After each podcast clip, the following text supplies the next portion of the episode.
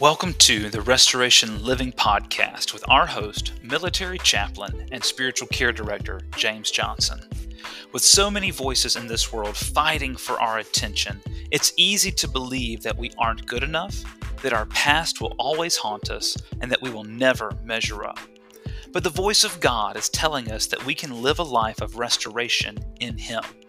Our Heavenly Father doesn't want us to let our past decisions determine our present peace. Instead, He wants us to find that life of restoration in Him. So grab your Bibles and join us as we dig into God's Word to discover timeless truths and proper application for our lives today.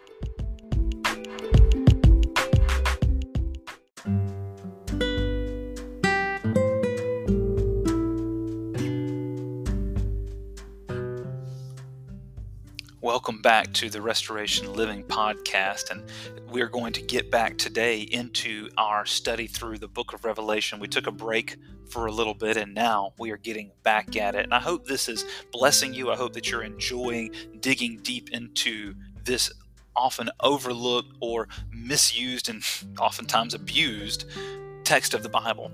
The book of Revelation, like we said, is an apocalypse. And as we've been journeying through this, we've seen how it follows the pattern of an apocalypse.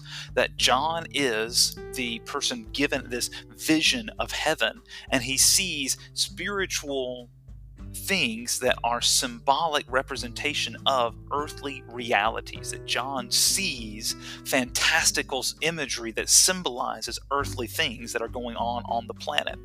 And when we left off last time, we were looking at how John had seen as we finished chapter 5, John had seen the scroll that was in the right hand of the one on the throne. And we know that's God, right? God is surrounded by his divine council of elders. He's got the four living beings around him that that after the letters that that John saw, um, or excuse me, that John saw Jesus in the the you know spiritual temple right walking among the, the lampstands that he was given the letters to seven churches in the province of asia right, in modern day Turkey.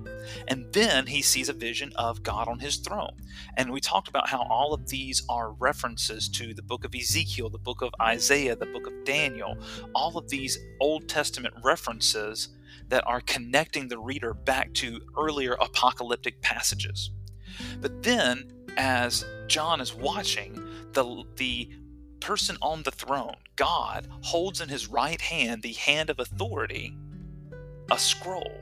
And as we finished chapter 5, we were looking at that scroll. So if you've got your Bible, turn to Revelation chapter 6 and we'll pick up where we left off. And while you're turning there, let me remind you what that scroll was and why it was so important.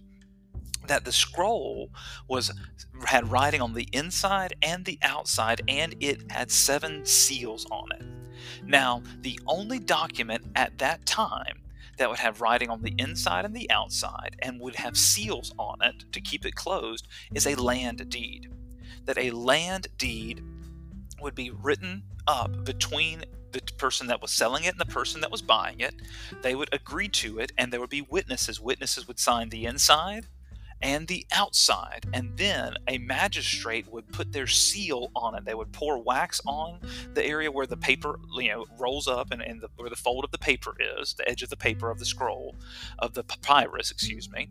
And they would pour wax on it and they would imprint it with their seal, either from a signet ring or a stamp that had their magisterial rank on it. The higher the, the the official, the magistrate that was sealing the land deed, the, the more seals it would have. And so this land deed has seven seals. That means that it requires full authority because seven is the number of totality, of, of 100% of fullness. And so it would require full and total authority to open this land deed. And John begins to weep. Now, why does John cares so much about this one land deed? Aren't there tons of land deeds? Well, think about it. If God on his throne is holding the land deed, what's the only land agreement that God has ever made with people? God owns everything, right? All of heaven and earth. What deal did God ever make with property and and and, and with anyone here on the planet? And, and that would have to be the Abrahamic covenant, right? We talked about how the Abrahamic covenant in our series on covenants, considering covenants, we talked about how Abraham was given the promise of God that through him a nation would rise up that would be the vehicle God used to redeem the whole planet. And the land that he was leading Abraham to would be promised to those people. So the Abrahamic covenant and the Palestinian covenant, also called the land covenant, combined in the Mosaic covenant. And in the Mosaic covenant, we see that God works through Moses to promise the people of Israel, the nation that grew out of Abraham, right? Abraham's children developed into the nation of Israel. And God makes a promise in his covenant to give them three things. That number one, he would give them the land. That's the first thing we're looking at, the promised land. The second thing he promised them was unity. That they, as long as they obeyed the covenant, he would keep them united as a nation. And the third thing he would give them is the sacrificial system the, the, the tabernacle, eventually the temple, right, where they could sacrifice animals and grain and all of these things to be forgiven of their sins and be made right, right with God again, to, uh, to get atonement for their sins. These three things were part of the Mosaic covenant. And we saw how in Deuteronomy chapter 28, it's a conditional covenant. If the people of Israel were obedient to the covenant and followed it, they would get those three things. If they were disobedient, they would lose those three things. And so this is why this land deed is so important to John. And John begins to weep because he wants to know what's going to happen to the land deed. It's in God's right hand, but no one can open it. And then John goes through what is a pattern we will see throughout the book of Revelation. John will be told one thing, he'll hear one thing, then he will see another the first thing he is told, look, here comes the lion of Judah, that the lion of Judah is worthy to open the scrolls.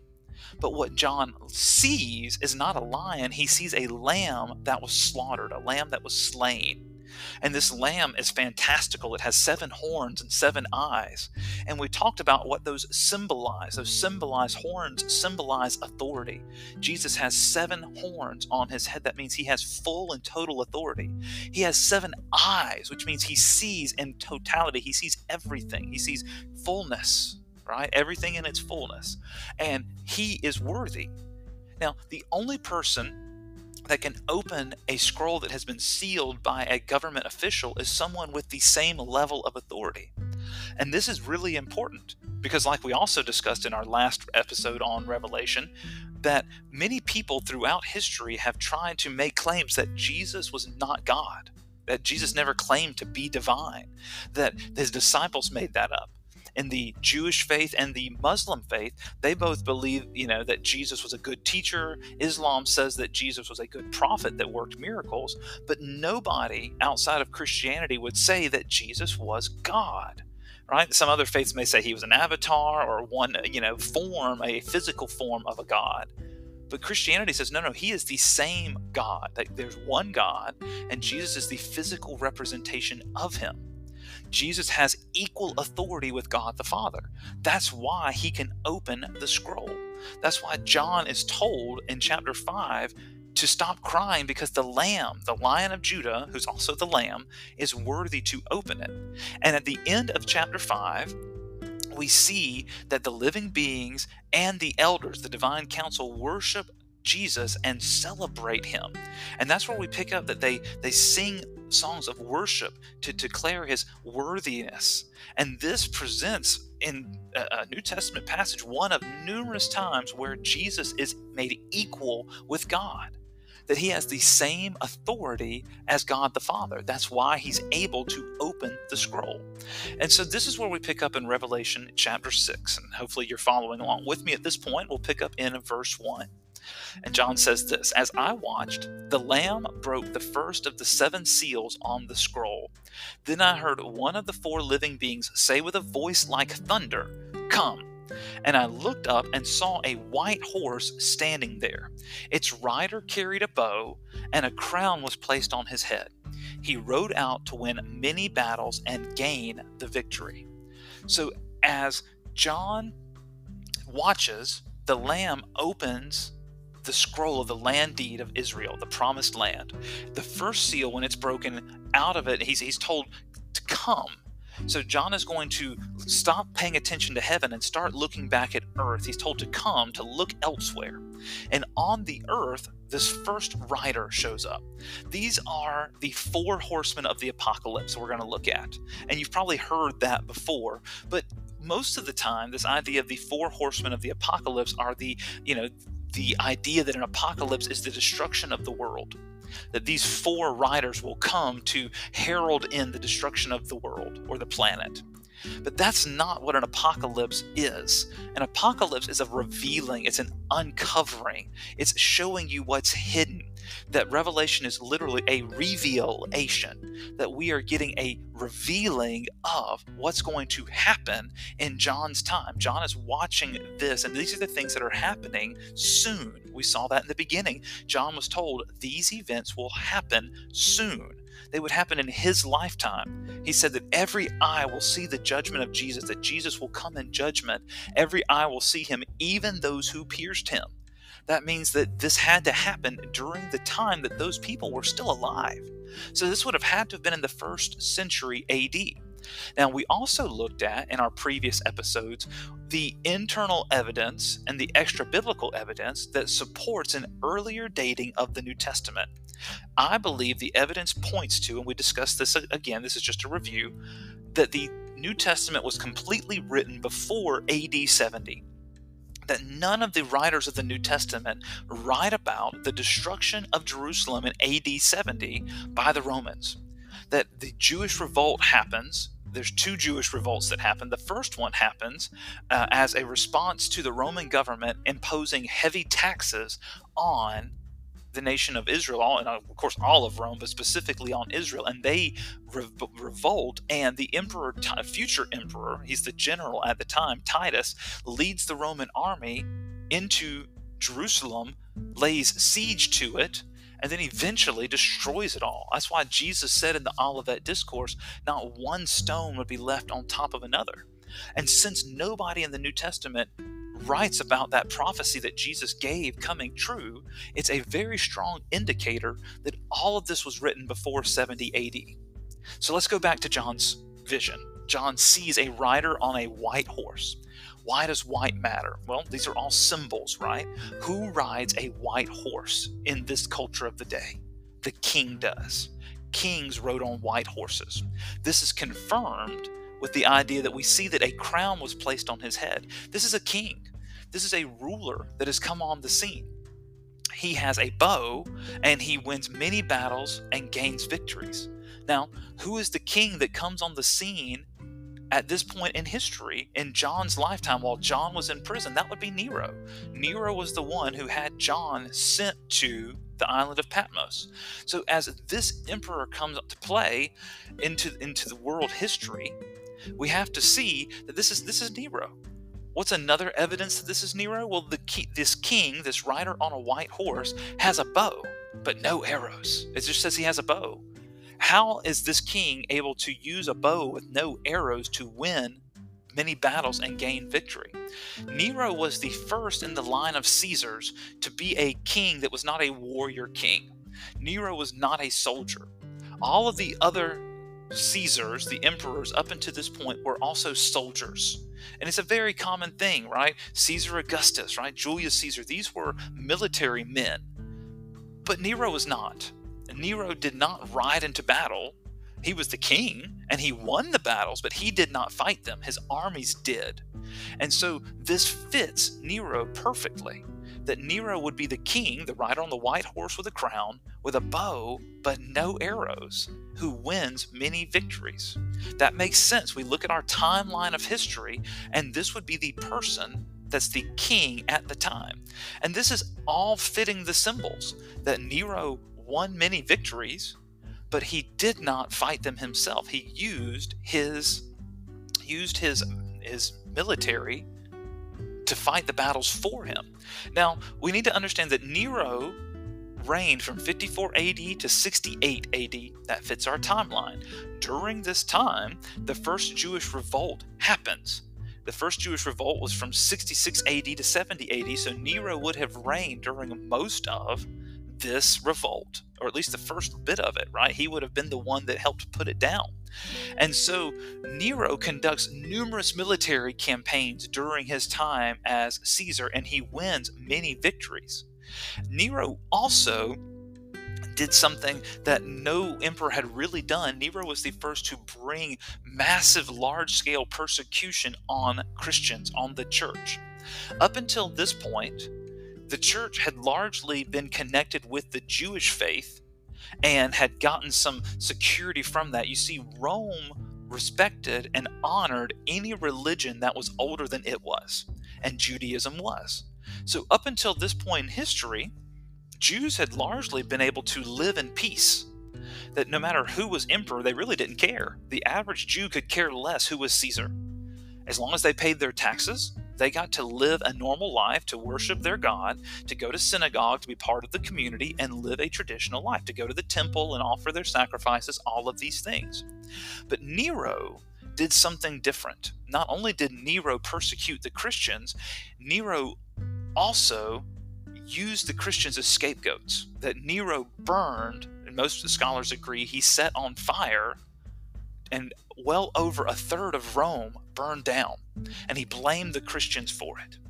Now, this was one of many things that Nero did. Nero hated Christians so much, he would have them impaled while they were still alive after they had been dipped in hot tar and then set on fire to light the roadways that persecution, and we talked about this, this was a universal mandate for persecution, but the waves of persecution were largely local. The entire Roman Empire did not persecute Christians all at one time, but it was still illegal to be a Christian. And we talked about that earlier, so I won't go down that road too far. But this is an important point where because of Nero's extravagant lifestyle, his military campaigns, and his massive spending on projects, he had to increase his taxes. One of the things that Nero is famous for is he built the Colossus. This was a statue made of bronze of himself that was so large it was bigger than the Statue of Liberty. That's a massive bronze statue, and people were forced to worship it. If they did not, they would be punished. And he put this statue in front of the Colosseum. That's why the Colosseum is called the Colosseum, the Colossus, right? Colosseum, right? Colossus. They're connected. The amphitheater was renamed after that statue was built in front of it, right? And placed in front of it. And so Nero spent massive amounts of money on these projects and on his military campaigns and his lavish lifestyle. To finance all of this, he had to increase the taxes. This made the Jewish people revolt.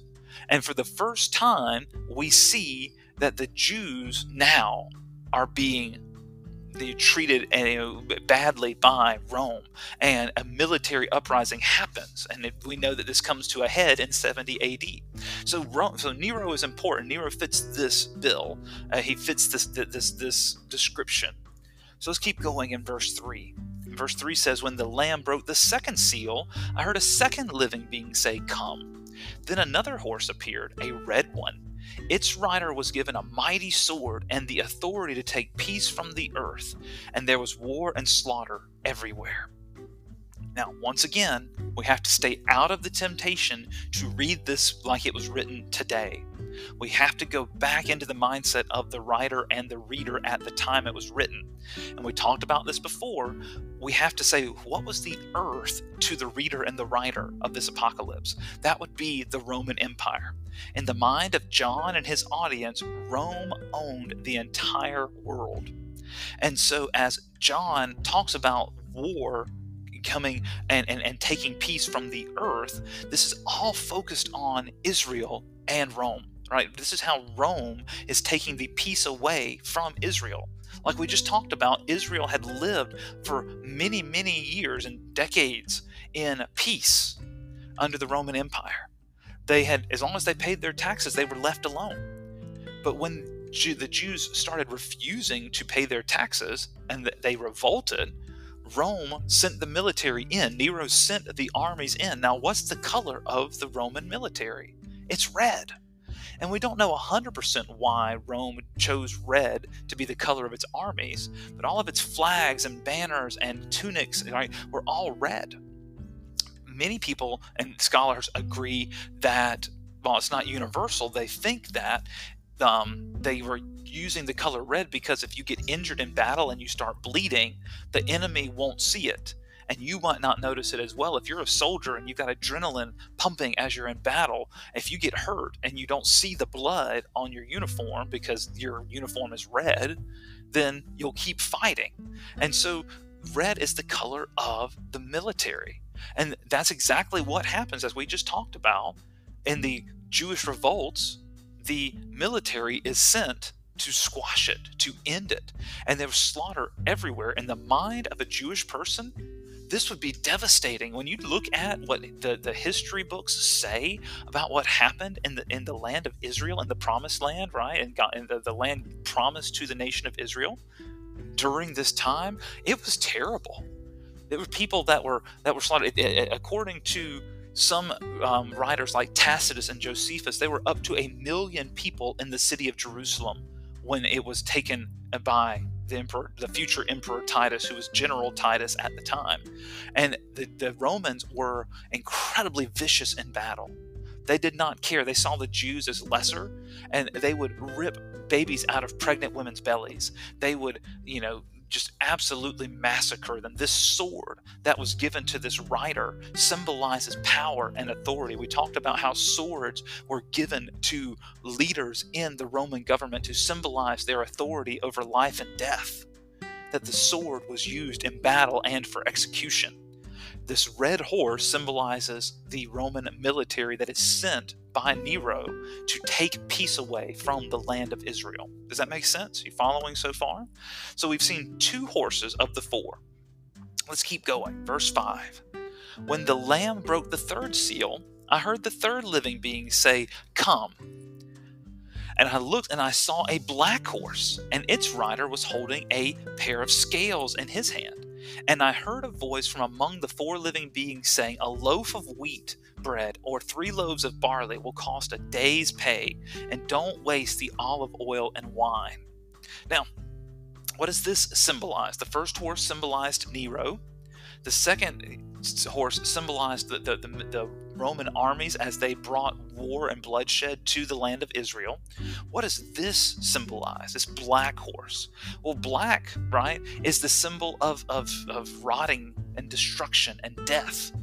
And so, as we look at this, what's going on at the time? Well, as the siege of Jerusalem happens, then the, the price of everything would go up. This is why this writer holds a pair of scales. Scales were used by merchants to weigh money.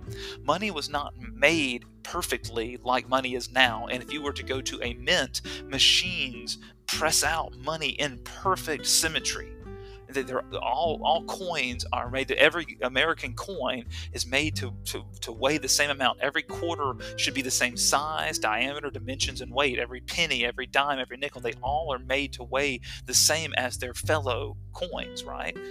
But these were made by hand back in the day. And so, in order to ensure you were getting the right amount for something when you bought it in the market, then the merchant would have a set of scales. And if they were honest scales, they would measure accurately. That's why one of the things that the law of Moses talks about is not having dishonest scales. They were meant to be fair and, and, and equitable and balanced. And so scales were used in the marketplace. This makes sense because he says that the, the voice from the four living beings hollers out a loaf of wheat bread or three loaves of barley will cost a day's pay. Now, I don't know if you can imagine the economy being so bad that you would have to work all day to earn one loaf of bread an entire day's work. Let's say right now, as of this recording, minimum wage in Florida, where I live, is $10 an hour. If you work an eight hour day, you'd earn $80. Could you imagine one loaf of bread costing you $80? How much inflation would have to happen? Right now, you can go to the grocery store and get a loaf of bread for one to two dollars. It would have to be worth four to, to eight times, you know, or excuse me, 40 to 80 times what it would cost normally, right? To go from $1 to $80, right? No, that'd be golly, that'd be 800 times, right? I'm terrible at math, forgive me. That's massive amounts of inflation. What happened in history for this to happen? Well, if we're following the pattern of history, Nero comes on the scene. He hates the Christians, begins to hate the Jews when they revolt, sends his military because the, the Jews are revolting. They won't pay taxes to, to these exorbitant taxes that Nero is charging to pay for his his lavish lifestyle, his his building and his building projects and his military campaign. So they revolt. The second horse is the Roman military coming to lay siege to Jerusalem and, and, and the nation of Israel.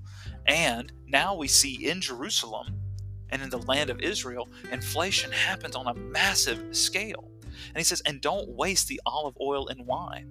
Now, back in the day, you know, like during good times, olive oil was was used for all kinds of things. A person would put olive oil on their skin and hair every day. But now you don't want to waste it, right? You you've got to use it for cooking. You can you know you can't waste wine. You've got to use that to drink because wine not only was something that would be shelf stable for long periods of time, it could also be used to sanitize water. And so this would be something that was necessary. You can't waste it during a siege where you're running out of supplies. During the siege of Jerusalem, that's what this is pointing to. And as we see this unfold in history, we have seen a pattern of exactly what happened on our, on the pages of our history textbooks. Right? Nero comes along, raises the taxes, the Jews revolt, the army comes in and lays siege to Jerusalem, and inflation goes through the roof. This death and loss and the, the, the absolutely massive inflation that happens. And so during this revolt, man, incredible numbers of, of people were dying, incredible numbers of people were starving to death. There was a lack of supplies and resources, and people were forced to purchase things at exorbitant prices. This is the siege of Jerusalem. This is the pages of history coming into play. This is what God is using to open the land deed of, of the promised land. All right, we've got a few more minutes. Let's cover this last horse, the fourth horse of the apocalypse. Verse 7. When the Lamb broke the fourth seal, I heard the fourth living being say, Come. And I looked up and saw a horse whose color was pale green. Now, some translations call this pale as in like white, but this the, the oldest translations, the earliest translations of the book of Revelation say it is a pale green. Its rider was named Death, and his companion was the grave. These two were given authority over one fourth of the earth to kill with the sword and famine and disease and wild animals. What we see happening, remembering that the earth is the Roman Empire during this time, because of the military campaigns that were happening, because of the massive travel that was happening, disease was spreading very quickly. You, you know, think about what happened when European settlers came to the New World to colonialize the Americas. They brought sicknesses with them, sicknesses that they were immune to, but the Native Americans were not. And things like smallpox just ravaged, and, and, and yellow fever ravaged the Native Americans. The, who were the, the indigenous peoples that were in the Americas because they'd never come into contact with it. And so, as the military of Rome goes to fight the campaigns that Nero is sending them on, they're coming back with these sicknesses, and plagues were going all throughout the known world. Now, the, the, the horseman here named Death has the companion called Hades. And so this is symbolizing death and the grave, where as, as the Jews are rebelling, not only are they dying in massive amounts, but also plague is spreading across the Roman Empire. And we see this logical progression that sickness spreads during a siege that Jerusalem is now under siege by the Roman military. They're bringing the sicknesses with them and it's spreading throughout the people that are now trapped in the city of Jerusalem. According to history, the people that came were there. The reason there were so many people in Jerusalem when this happened, when Titus and his armies attacked Jerusalem and laid siege to it, it was right after a festival.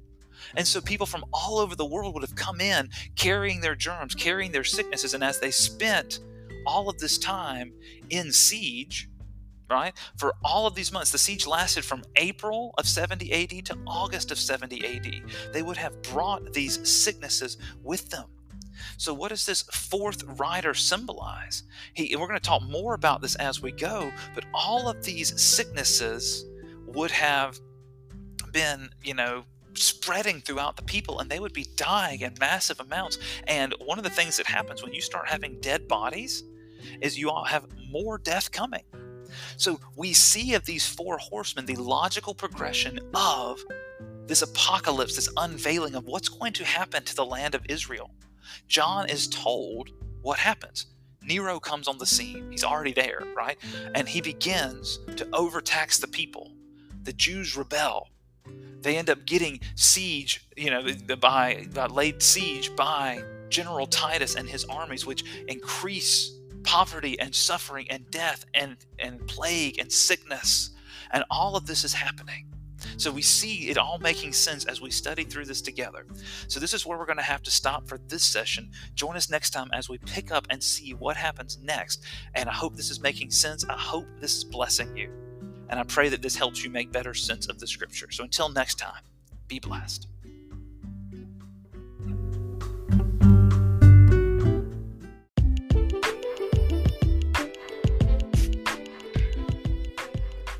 Thank you for joining us for this episode.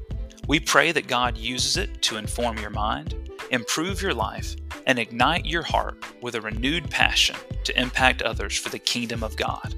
And be sure to subscribe to this podcast so that you can continue along with us on this journey of restoration living.